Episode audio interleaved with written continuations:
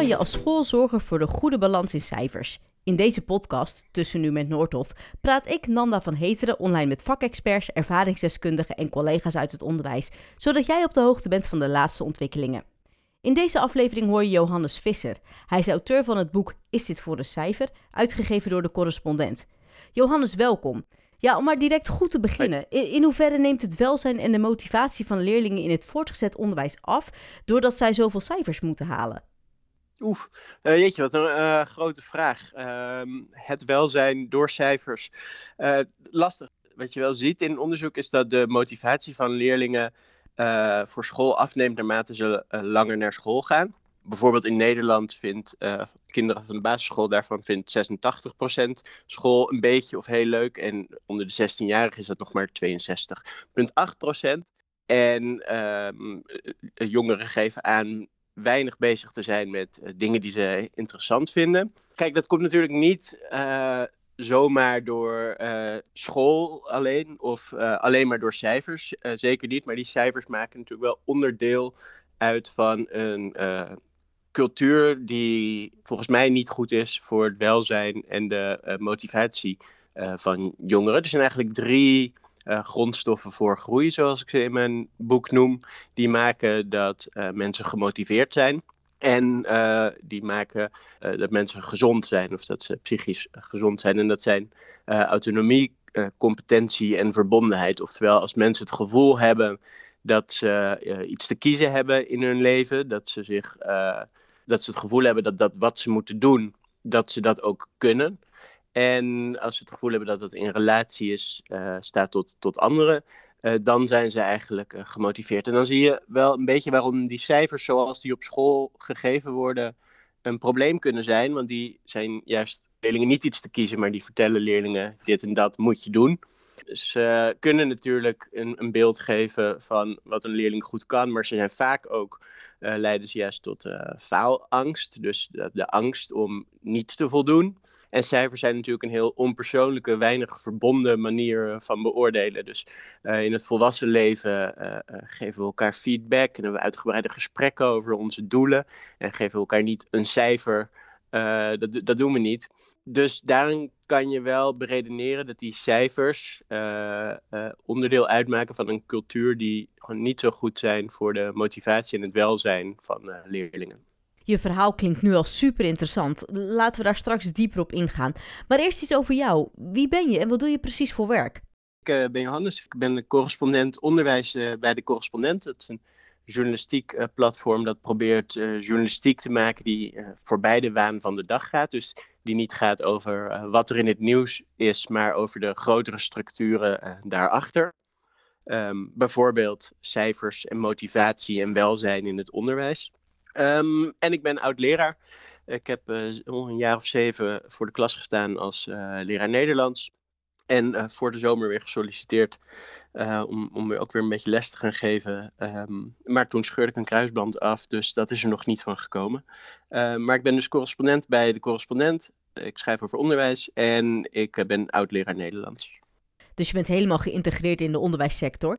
Terugdenkend aan jouw eerste stappen op de middelbare school, hoe was jij dan als leerling?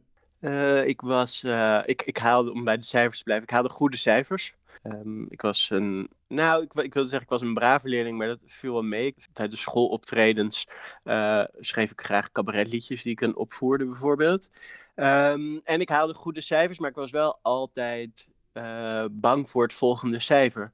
Um, dus uh, als ik dan uh, woordjes moest leren voor Frans, Dan, nou, dan leerde ik die eerst 's middags thuis en dat ik 's avonds voetbal trainde. En tijdens de voetbaltraining ging ik dan de woordjes opdreunen in mijn hoofd tijdens die training die, die ik nog niet kende. Zodat ik aan het eind van die voetbaltraining hopelijk alle woordjes kende. Dus ik, ik uh, was wel veel bezig ook met die cijfers. En ik weet nog heel goed, toen ik van de universiteit kwam, uh, ik heb Nederlands gestudeerd, dat ik toen dacht, oh, ik hoef nu nooit meer een toets te maken uh, voor een cijfer. En wat een opluchting dat was.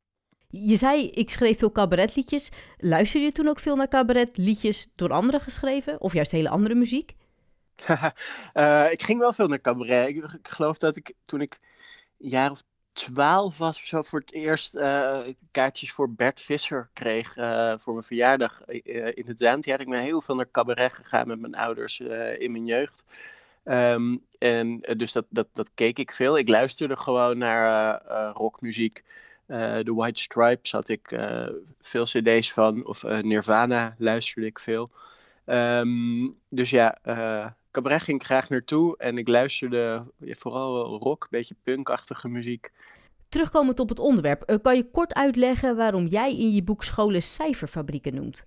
Cijferfabrieken? Ja, ik heb laten berekenen dat... Uh, een leerling in het voortgezet onderwijs in Nederland afgelopen schooljaar uh, gemiddeld honderdtwee cijfers uh, per jaar kreeg. Uh, dus dat betekent dat leerlingen echt van cijfer uh, naar cijfer uh, leven. Dus die honderdtwee cijfers per jaar, dat is uh, honderdtwee keer een toets, honderdtwee keer leren voor die toets, honderdtwee keer wachten op het cijfer voor die toets. Dus dat leven van leerlingen wordt eigenlijk gedomineerd uh, door cijfers. Het Landelijk Actiecomité Scholieren, het L A X, noemt dat een cultuur van zweten, weten en vergeten. Dus uh, leerlingen spannen zich eventjes in om te leren voor de toets. Dan weten ze het op de toets, maar daarna uh, zijn ze het ook net zo snel weer vergeten wat ze uh, geleerd hebben. Dus daarom leek uh, het woord cijferfabriek me wel een, een, een mooi woord, omdat uh, uh, wat er op scholen uh, gebeurt met cijfers, om dat aan te duiden. Maar krijgen jongeren dan nu meer cijfers dan vroeger? Vroeger kregen jongeren natuurlijk ook wel cijfers op school. Een jaar of zeven geleden uh, nog wel wat meer. En het is moeilijk te zeggen hoeveel dat er waren dertig of veertig jaar geleden. Maar het gaat me, hoewel ik heb laten berekenen uh, hoeveel cijfers leerlingen per schooljaar gemiddeld krijgen, Uh, gaat het me niet zo heel sterk om uh, of dat nou meer of minder is dan vroeger. Kijk, of een leerling tachtig of honderd of honderdtwintig of honderdveertig cijfers per jaar krijgt, dat maakt niet zo heel veel uit voor uh, die ene vraag, namelijk waarom gaan leerlingen naar school? Is dat om te willen leren, omdat ze daar dingen ontdekken waar ze nieuwsgierig naar zijn, of uh, vooral omdat het voor een cijfer is? Dus voor mij gaat uh, mijn boek Uh, enerzijds natuurlijk over, over de cijfers en de stress die daarbij komt kijken. Maar eigenlijk belangrijker vind ik die vraag, is het voor een cijfer? Dus uh, waar doe ik het voor? Dus voor mij, of jongeren meer cijfers krijgen dan vroeger, dat doet er voor mij niet zo toe. Ik denk wel dat die cijfers, dat die vandaag de dag een andere betekenis hebben. Dus uh, neem een jaar of vijftig geleden waren er veel meer mensen die door middel van het onderwijs echt moesten opklimmen uit Uh, arbeidersgezinnen, boerengezinnen, en die aan de hand van dat onderwijs eigenlijk konden ontkomen of zich uh, los konden maken van een milieu waar ze zich los van wilden maken. En vandaag de dag zijn er veel meer hoger opgeleiden en hun kinderen die kunnen eigenlijk niet meer opklimmen, maar die kunnen hun ouders vooral nog teleurstellen. Um, want die ouders die zijn hoog opgeleid en die verwachten van hun kind hetzelfde, dezelfde goede cijfers. Dus als kind Uh, kan je niet meer zozeer opklimmen, maar je kan wel nog je ouders uh, teleurstellen. Um, wat er denk ik ook anders is dan vroeger, of dat weet ik wel zeker, is dat die cijfers alomtegenwoordiger zijn. Dus uh, waar je vroeger uh, een cijfer kreeg tijdens de les als je een toets had gemaakt, Uh, weet ik nu als leraar dat ik soms uh, Nederlands aan het geven was en dat dan een leerling opeens uh, zei, Frans staat erop. En die had dan op haar telefoon gezien dat het cijfer voor Frans online stond. En vervolgens woesh, die hele klas checken wat het cijfer voor Frans is. Of ik hoor ook, ik hoorde van de week nog van een leerling die uh, vertelde dat zijn ouders eerder te horen krijgen wanneer hij een cijfer heeft behaald dan hij. Omdat het leerlingvolgsysteem zijn ouders gelijk een, een notificatie stuurt als, als hij er een cijfer uh, had gehaald. Um, dus het maakt wel, ik denk wel dat, die, dat, die, dat er een soort toegenomen continue angst is van, er kan op ieder moment kan er een cijfer online komen. Ik denk dat dat wel voor veel onnodige druk zorgt. Je noemt het ook echt angst. Is het ook echt angst? Ja, ik denk dat dat wel angst is. Uh, ik weet dat van mezelf als leerling, maar ik hoor nu ook van leerlingen dat ze echt, dat ze echt buikpijn hebben wanneer ze wakker liggen van een cijfer. Dat ze een beetje hyper worden als ze een cijfer krijgen. Dat ze, wanneer je als leraar op de gang loopt, je aanklampen en vragen, meneer, heeft u de cijfers al? Ja, dat getuigt natuurlijk wel van een, een zekere angst voor dat cijfer en een geruststelling die ze nodig hebben om te horen dat het, dat het een prima cijfer is. Wa- waarom toetsen we eigenlijk zoveel?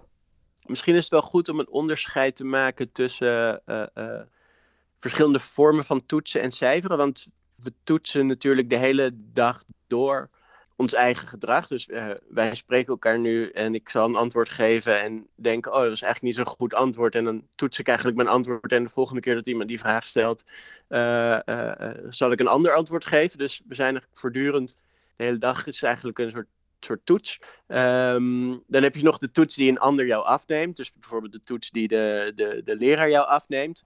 Uh, en dat doet hij eigenlijk ook de hele dag door, want als, als een leraar Uh, een uitleg geeft en eventjes tussendoor vraagt, begrijpen jullie het allemaal? Dan is dat natuurlijk ook een soort toets. Of als een leerling een oefening in het boek maakt en hij, en hij, en hij kijkt die oefening na, uh, dan is dat ook een soort toets. En dan heb je nog de toets van tafeltjes uit elkaar, dit zijn de vragen en je krijgt er een cijfer voor.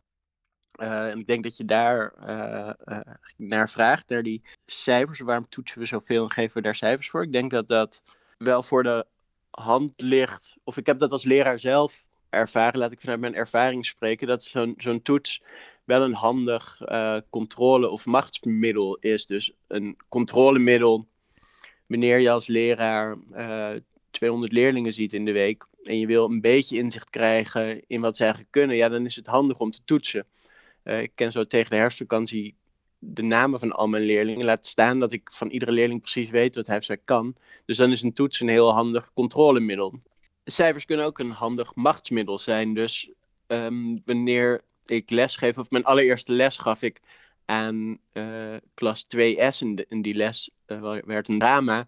Um, heel chaotisch was dat, maar aan het begin van de volgende les kon ik zeggen, volgende week hebben jullie een toets en die toets die telt drie keer mee, dus ik zou nu maar opletten.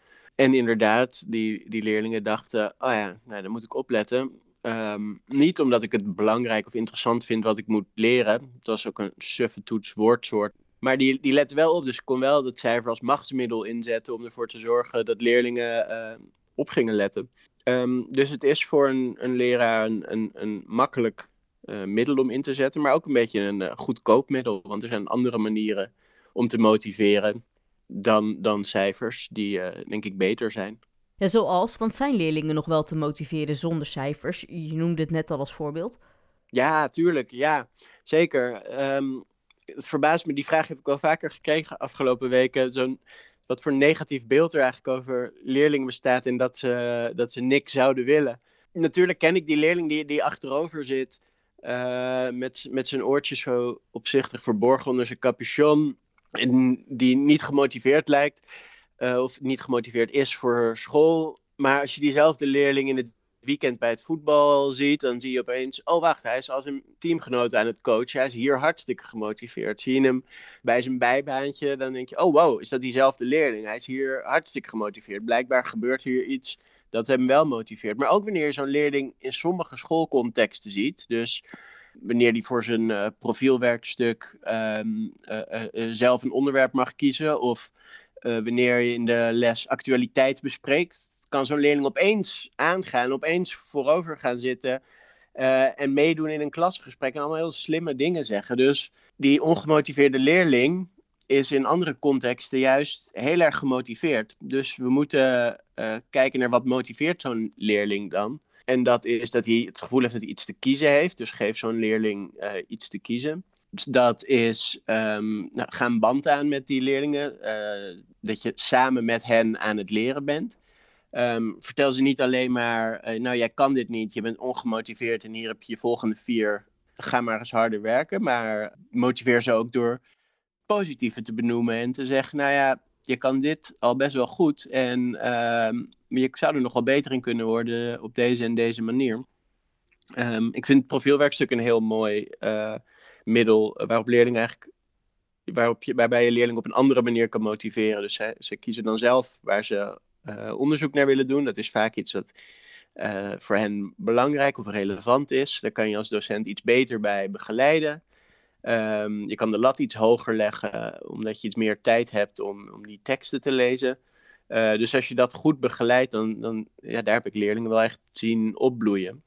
Maar het beeld dat leerlingen niet te motiveren zijn, dat is, vind ik echt onzin. En God, wij sturen leerlingen verplicht naar school, dus dan hebben wij als oudere generatie, vind ik, ook de verantwoordelijkheid om ervoor te zorgen dat die leerlingen uh, gemotiveerd blijven. Uh, dus dan vind ik dat wij als oudere generatie ook de verantwoordelijkheid hebben om ervoor te zorgen dat die leerlingen gemotiveerd blijven. Zijn er ook leerlingen die juist gedijen bij juist zoveel cijfers? Dat is lastig, want die cijfers die zijn, zijn makkelijk voor leerlingen. Uh, want als je de hele tijd cijfers krijgt, als iemand jou de hele tijd vertelt, nou, je moet dan dat doen voor een cijfer, dat is heel makkelijk eigenlijk, want je hoeft zelf niet meer na te denken over wat je wilt, over wat je belangrijk vindt, over wat je leuk vindt, want dat is eigenlijk al voor jou bepaald. Um, dus je hoeft er zelf allerlei moeilijke vragen eigenlijk niet meer te stellen. Dus je zou kunnen zeggen, ja, er zijn leerlingen die daarbij gedijen, want ze hoeven zichzelf allerlei moeilijke vragen niet te stellen. Maar je kunt je natuurlijk afvragen of dat, dat goed gedijen is. Uh, kijk, ik was zelf een leerling van wie je zou kunnen zeggen, ja, gedijde echt goed bij cijfers. Maar als ik daarop terugkijk, denk ik, ja, maar één ding leerde ik misschien wel niet. En dat is om te bedenken wat ik zelf eigenlijk wil, daar verantwoordelijkheid voor te nemen. Um, met tegenslag om te gaan als iets wat je heel graag wilt niet lukt. Dus je zou kunnen zeggen, ja, uh, voor mij waren die cijfers als leerling echt heel fijn. Maar achteraf bezien denk ik, nee, dat was op dat moment als leerling had ik dat gezegd. Maar nu ik als volwassene terugkijk op mezelf als leerling, denk ik, nee, je had wel wat meer mogen leren om de regie te houden over uh, je leven. En je niet zo uit te leveren aan die cijfers die je de hele tijd krijgt. Ik begrijp wat je zegt, maar tegelijkertijd denk ik, uh, als ik terugkijk naar mijn eigen schooltijd op de middelbare school, uh, was ik misschien wel een beetje te vergelijken qua leerling als jij. Wel met de kanttekening en met de kennis van nu, dat ik denk dat ik aan uh, uh, het gedijen van cijfers juist nu heel veel heb. Als in, ik, ik heb echt moeten leren wat het is om te presteren onder druk. Op dat bepaalde moment moet het gebeuren. Uh, hoe je werkt naar een deadline. Um, ja, hoe je een proces doormaakt. En, en wat ik daarbij voel. En hoe ik daar, wat ik nodig heb. Uh, hoe ik daar goed in kan presteren. Of zijn het allemaal vaardigheden die je ook op andere manieren zou kunnen leren? Nou, mijn boek is zeker geen uh, pleidooi tegen uh, presteren. Sterker nog, ik denk dat je door die honderdtwee cijfers per jaar helemaal niet zo heel goed presteert. Ik denk dat je van heel veel dingen een klein beetje leert en dat je dat ook snel weer uh, vergeet. Um, en ik noemde net het profielwerkstuk als, als, als voorbeeld van onderwijs waarvan ik denk, ja, zo zou het ook kunnen. En dat is natuurlijk ook iets waarbij je uiteindelijk een uh, prestatie levert. Um, maar die prestatie is niet een toets die je moet maken, maar dat is vaak een product waar je trots op kunt zijn. Uh, en daar heb je ook structuur bij nodig natuurlijk. Um, maar het is iets wat veel meer vanuit een leerling zelf komt. Dus de vraag is niet wel of niet presteren. Maar ik zou wel zeggen, ja, het is beter om te presteren in iets waarvan jij zelf vindt dat het belangrijk is. Waarvan jij zelf vindt, ja, ik wil op dit gebied presteren, want ik wil hier goed in worden. Um, dan dat iemand anders voor jou bepaalt, nou, dit is heel erg belangrijk uh, en jij moet nu een negen halen, uh, want dat is presteren. Dus het gaat niet om het presteren, maar het gaat erom wie eigenlijk wil dat je presteert. Of je zelf met een onderwerp uh, zo aan de haal wil dat je een prestatie wilt leveren, of dat een ander dat voor jou bepaalt. Kijk, zo'n profielwerkstuk, daar heb ik juist leerlingen echt boven zichzelf uit zien stijgen. Ik had daar een leerling met faalangst die er eigen cabaretvoorstelling maakte en daar een werkstuk bij schreef over hoe humor werkt, waarin ze ook nog reflecteerde op haar eigen cabaretvoorstelling. Ik had een leerling die onderzoek deed naar uh, uh, um, de verschillen tussen de verhalen van uh, Otten Sien en Jip en Janneke uh, en hoe die onder invloed van feministische golven veranderd waren. En zijn, ik had nog contact met haar onlangs. Zij zei, ja, het is nog steeds eigenlijk een academisch hoogtepunt voor me. Um, want juist omdat ze iets kon doen waar ze zelf in geïnteresseerd was, intensiever begeleid werd, uh, legde ze de lat eigenlijk hoger um, voor zichzelf. Uh, en ja, daar is natuurlijk, komt daar structuur bij kijken en begeleiding is daarbij nodig. En er is op een gegeven moment ook een deadline. Maar dat is heel iets anders dan uh, honderdtwee cijfers per jaar krijgen. Dus iets doen waar je trots op bent en presteren op dat gebied is heel iets anders dan honderdtwee cijfers per jaar krijgen voor dingen die je niet per se belangrijk vindt om hun inhoud. In hoeverre is minder cijfers geven dan een goed idee? Omdat er dan natuurlijk mogelijk meer druk komt te staan op de toetsmomenten die er wel zijn. Het gaat me niet zozeer om uh, meer of minder cijfers. Kijk, een leerling krijgt honderdtwee cijfers per jaar, maar of dat er tachtig zijn of honderdtwintig of honderdveertig... Uh, dat vind ik niet eens zo heel uh, um, belangrijk, want waar het om gaat is die vraag, uh, is het voor een cijfer? Dus leerlingen, uh, dus gaan leerlingen uh, naar school omdat ze cijfers moeten halen voor een diploma, of gaan ze naar school omdat uh, wat ze moeten leren, omdat ze dat belangrijk vinden of uh, nuttig of uh, misschien leuk? Um, en dan kan je denk ik wel zeggen dat die honderdtwee cijfers per jaar Uh, symbool staan voor een cultuur waarin leerlingen veel doen omdat het moet, veel doen omdat het voor een cijfer is, en dat die vraag uh, waarom ze het eigenlijk leren, of ze dat eigenlijk ook belangrijk vinden of leuk of nuttig, dat dat, dat naar de achtergrond um, verdwijnt. Ik, ik las gisteren nog uh, een, een tweet van een, van een docent die aan zijn klas had gevraagd, um, God, hoeveel uh, van jullie, van hoeveel uh, van jullie vraagt de ouders eigenlijk naar jullie cijfers? En op één na staken alle leerlingen hun hand op. En daarna vroeg hij, en hoe vaak vragen jullie ouders, Uh, goh, wat heb je eigenlijk vandaag geleerd? Vond je het interessant? En toen stak maar één leerling zijn hand op. Uh, wat voor mij zo typerend is voor waarom uh, uh, leerlingen naar school gaan, of wat er belangrijk wordt gevonden, ook door ouders. Die cijfers en niet die inhoud van wat leerlingen moeten leren. In je boek vertel je dat vele cijfers ten koste gaan van de intrinsieke motivatie van leerlingen en hun welzijn.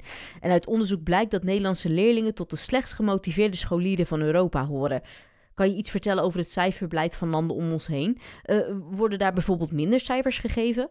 Nee, in andere landen worden ook cijfers gegeven en daalt de motivatie, de intrinsieke motivatie van leerlingen ook. Um, veel van de literatuur die ik aanhaal in mijn boek is ook internationale literatuur of gaat over andere schoolsystemen. Het is opvallend dat Nederlandse leerlingen uh, nog net iets minder gemotiveerd uh, lijken. Daarmee wil ik niet zeggen, uh, we geven hier meer cijfers, dus zijn leerlingen minder gemotiveerd. En zulke vergelijkingen met het buitenland zijn ook moeilijk, omdat onderwijssystemen zijn ingebed in culturen. Um, dus het zou te simpel zijn om te zeggen, nou daar geven ze veel cijfers, dus zijn leerlingen niet gemotiveerd. Daar geven ze minder cijfers, dus zijn leerlingen uh, beter gemotiveerd. Zo, zo makkelijk is dat uh, niet te stellen. Dus ik heb me in mijn boek vooral willen richten op de Nederlandse context en mijn eigen ervaring als leraar, omdat zulke vergelijkingen met het buitenland vaak uh, uh, spaak lopen. Oké, okay, dus het is niet per definitie anders. Maar terugkomend in Nederland dan. Uh, wat doen al deze cijfers met docenten? Want zij moeten die toetsen maken, nakijken en het levert hen ook veel druk op. Ja, en zij geven die cijfers en ze, ze, ze, ze um, maken die toetsen natuurlijk ook zelf. Ze bepalen zelf met uh, P T A's en L T O's vaak uh, hoeveel toetsen ze uh, gaan geven. Al dan niet door een schoolleiding die uh, daarboven staat en zegt, nou jullie moeten zoveel toetsen geven dit jaar. En het is ook niet gek dat leraren zoveel toetsen en cijfers geven uh, misschien. Want ze hebben de verantwoordelijkheid over heel veel leerlingen die heel veel lesstof moeten uh, leren. Dus dan is een toets een, een makkelijk middel om te kijken hoe iedereen ervoor staat. En om een hoofdstuk af te kunnen sluiten en, en weer door te gaan. Dat zorgt voor uh, uh, veel nakijkwerk. Um, maar het is ook ergens zorgt het juist voor, voor, voor een soort verlichting. Uh, het is makkelijker om een toets te geven dan iedereen individueel te spreken en uh, iedere leerling een soort persoonlijk ontwikkeltraject te geven. Dat is gewoon niet haalbaar in het onderwijs. Terwijl ik denk dat veel docenten dat eigenlijk wel zouden willen. Als ik ook kijk naar mijn eigen lessen, dan denk ik dat was een beetje zo schipperen tussen overspannen raken of middelmatigheid. Waarvan ik eigenlijk nooit echt tevreden was over uh, mijn eigen les. Omdat ik altijd dacht, ja, als, maar als ik nou meer tijd had gehad, als ik leerlingen nou beter had kunnen begeleiden, op die manier had kunnen motiveren, dan had ik ook niet zoveel Uh, hoeveel toetsen en cijfers hoeven geven. En dan had ik op een heel andere manier uh, uh, les gegeven. Nu, nu snap ik wel wat je zegt, maar tegelijkertijd denk ik ook van ja, cijfers zijn natuurlijk gewoon een absolute waarde. Dus een meetinstrument dat voor iedereen uh, hetzelfde is. Terwijl een ontwikkeltraject, ja, iedereen is anders. Dus ook de ontwikkeling die een persoon doormaakt, is anders. En uh, hoe beoordeel je dat dan het beste met een vergelijkingssysteem of vergelijkingsmateriaal? Hoe zou dat kunnen, denk je? De vraag is of je voortdurend leerlingen met elkaar zou moeten vergelijken. Um, dat is natuurlijk hoe we het georganiseerd hebben. En dat is een makkelijke manier, want dan kan je altijd zeggen, jij bent minder dan die en beter dan die. Maar in ons volwassen leven denk ik dat we veel liever en veel vaker te horen krijgen, oh, jij bent beter dan gisteren en morgen kan je op deze en deze en deze manier nog beter worden. Ik zou altijd zeggen dat persoonlijke begeleiding voor individuele groei beter is dan onpersoonlijke begeleiding door te vergelijken met andere klasgenoten. Nee, tuurlijk. Maar je hebt natuurlijk wel een bepaalde startkwalificatie nodig. Als je van de middelbare school uh, afgaat, dan heb je een diploma. En het maakt even niet uit welk diploma. Maar dat geeft wel een bepaald bewijs van uh, deze vaardigheden kan ik. Heel globaal gezegd. Hoe zorg je daar dan voor wanneer je geen cijfers geeft? Ja, er is wel een verschil tussen geen cijfers geven en honderdtwee cijfers geven. Hè? Mm-hmm. Dus um, uh, je hoeft niet een leerling in de eerste klas die net een C I T O-toets heeft gemaakt, van wie je weet wat ongeveer uh, uh, het niveau is. Die, daarvan is het eigenlijk gek dat we die in de eerste jaren, of het eerste jaar dat hij op de middelbare komt, nog steeds honderdtwee cijfers gaan geven om dat niveau maar te bepalen. Want dat niveau hebben we eindgroep acht vrij grondig bepaald. Dus waarom zou je dat dan in die eerste klas met honderdtwee cijfers per jaar um, nog eens gaan doen? En uiteindelijk heb je natuurlijk een, een diploma nodig. Um, en die civiele waarde van het diploma, dus die, de waarde die we als maatschappij hechten uh, aan die diploma's, die staat wel een beetje onder druk. Want universiteiten die nemen ook entree-toetsen af, omdat ze zien dat hun leerlingen weliswaar een diploma halen, maar bepaalde vaardigheden gewoon niet kunnen. Bij de studie Nederlands bijvoorbeeld een, een, een toetsschrijfvaardigheid in het eerste jaar, omdat leerlingen dat dan blijkbaar nog niet allemaal goed genoeg hebben geleerd uh, op school. Ik zou voorstander zijn van minder eindtoetsen en meer entree, entree-toetsen. Dus een leerling die aan het einde van zijn middelbare schoolperiode, die wil een toekomst, die wil iets. En daarvoor heeft hij een bepaald diploma nodig om toegelaten te worden tot een, tot een opleiding. En ik zou veel meer voorstander zijn van um, uh, entree-toetsen. Dus universiteiten die zeggen, uh, nou, als je bij ons verder wilt met je opleiding, dan heb je voor deze, dan moet je deze toets maken en dan word je toegelaten. Omdat het volgens mij voor leerlingen veel motiverender is dan een, een eindexamen in heel veel vakken, waarvan je van veel van die vakken toch in je vervolgopleiding ook niet echt meer er iets mee gaat doen. Nu heb je dus al deels jouw ideale situatie op cijfergebied geschetst, hè? Met entree-toetsen en geen eindtoetsen en daartussendoor vooral veel op de persoonlijke ontwikkeling van de leerling zitten. Wat zijn dan de beste onderwijsalternatieven om een bepaalde waarde aan te hechten? Of hoe kan je dat het beste doen met een bepaalde manier van toetsen zonder een cijfer daaraan te hangen? Ik noem maar iets met een persoonlijk ontwikkelingsplan of iets dergelijks. Hoe, hoe zie je dat voor je? Ik ben voor mijn boek als uh, journalist uh, langs gegaan bij een paar uh, vernieuwende onderwijsalternatieven. Uh, om te kijken hoe het er daaraan toe gaat. Ik ben uh, langs geweest bij een Agoraschool, uh, waar leerlingen vooral in challenges werken. Dus eigenlijk steeds bedenken wat voor profielwerkstuk zij willen maken. Uh, en dan door leraren die daar coaches genoemd worden, uh, begeleid worden daarin. Ik ben op een uh, democratische school geweest, waar leerlingen komen die vaak zijn uitgevallen in het regulier onderwijs, of kinderen van ondernemersgezinnen. Uh, leerlingen zeggen, ja, als we hier komen, dan moeten we eigenlijk eerst een periode ontscholen. Uh, dus ze zeggen, ja, ik ben het eerste half jaar dat ik hier was, heb ik eigenlijk alleen maar gegamed en een beetje in de moestuin gewerkt.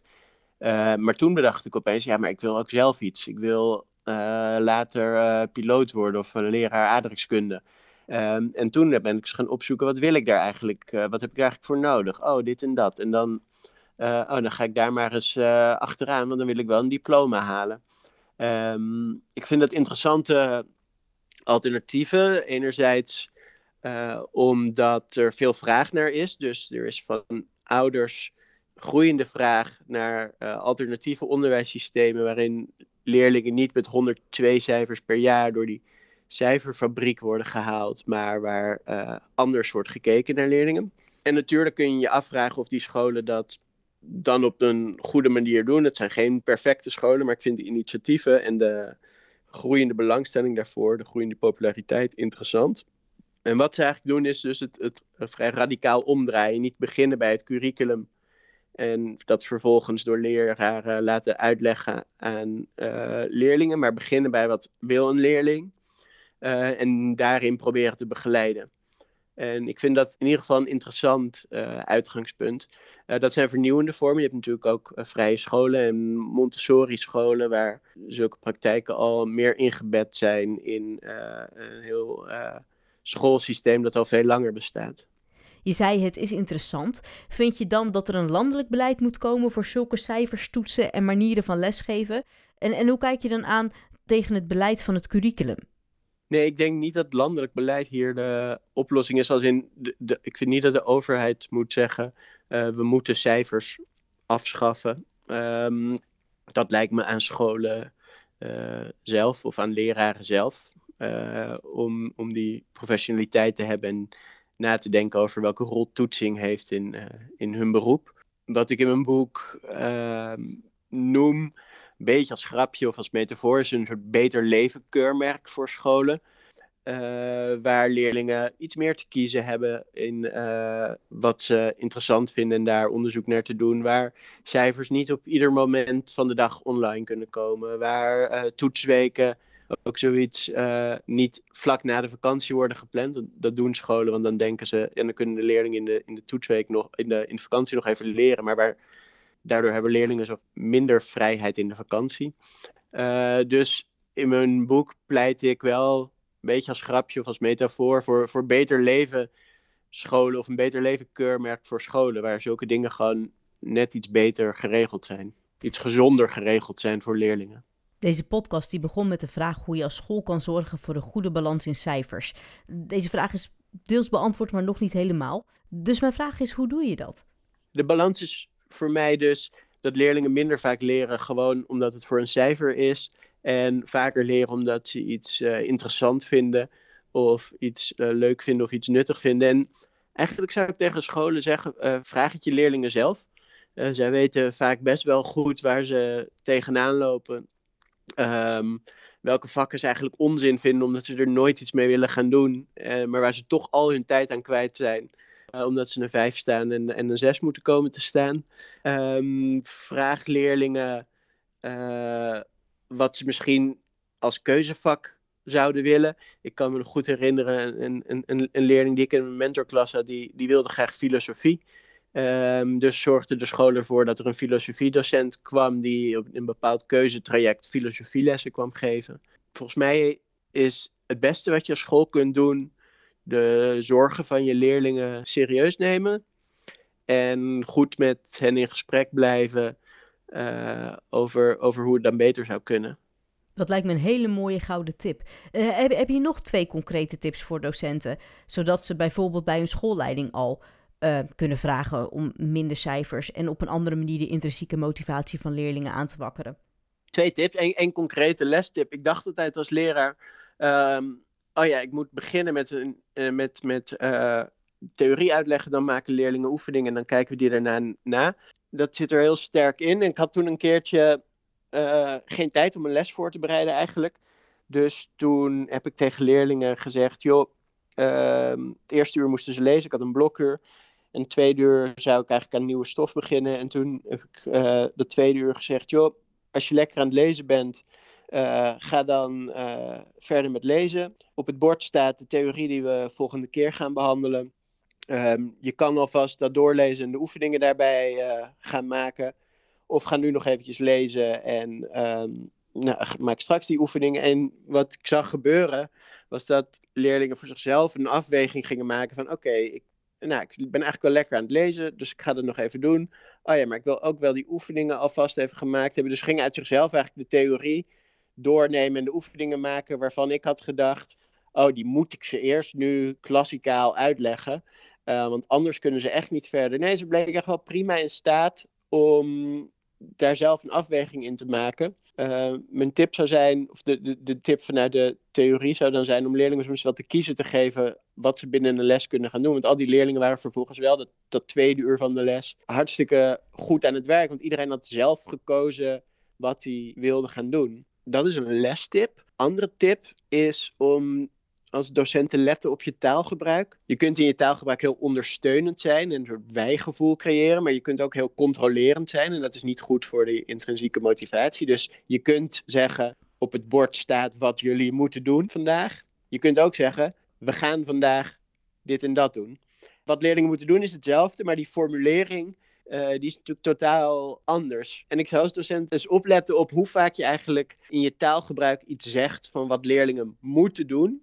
En of je dat dus om kan buigen, niet naar jullie moeten nu dit en jullie moeten nu dat en dan straks kijken we naar, maar dat om kan buigen naar wij zijn nu dit aan het doen en ik begeleid jullie daarin. Dus op dat taalgebruik letten. Dat taalgebruik kan, is heel veelzeggend voor de stijl van lesgeven van uh, leraren.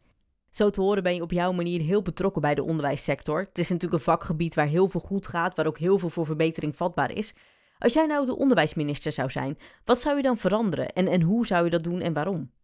Poeh, dan gaat het om heel groot beleid. Ik denk dat ik af zou stappen van de, de, de profielen die leerlingen nu kiezen. De leerlingen kiezen een profiel met profielvakken. Dan hebben ze nog een gemeenschappelijk deel en nog een uh, keuzedeel. Waardoor leerlingen in de bovenbouw alsnog uh, een vak of twaalf kunnen hebben per schooljaar. Uh, ik zou zeggen, ga af van die profielen en laat leerlingen ze zoals vroeger... of zoals voor de invoering van de tweede fase gewoon vakken zelf kiezen. Uh, ook al is dat kunst samen met scheikunde. Het is goed als leerlingen uh, zelf mogen kiezen en laat dat dan... Uh, nou maximaal uh, zeven vakken zijn, zodat uh, leraren die die vakken geven hun leerlingen echt goed kunnen begeleiden en ergens goed in kunnen laten worden dan in plaats van uh, ze heel, leerlingen heel veel te laten doen en van alles een beetje wat ze snel weer vergeten. Dus ik denk dat ik dat uh, uh, als eerste zou doen. Dankjewel voor dit inspirerende en leuke gesprek. Nou, graag gedaan. Vind je deze podcast nou leuk? Beoordeel hem dan, zodat andere mensen hem ook kunnen vinden.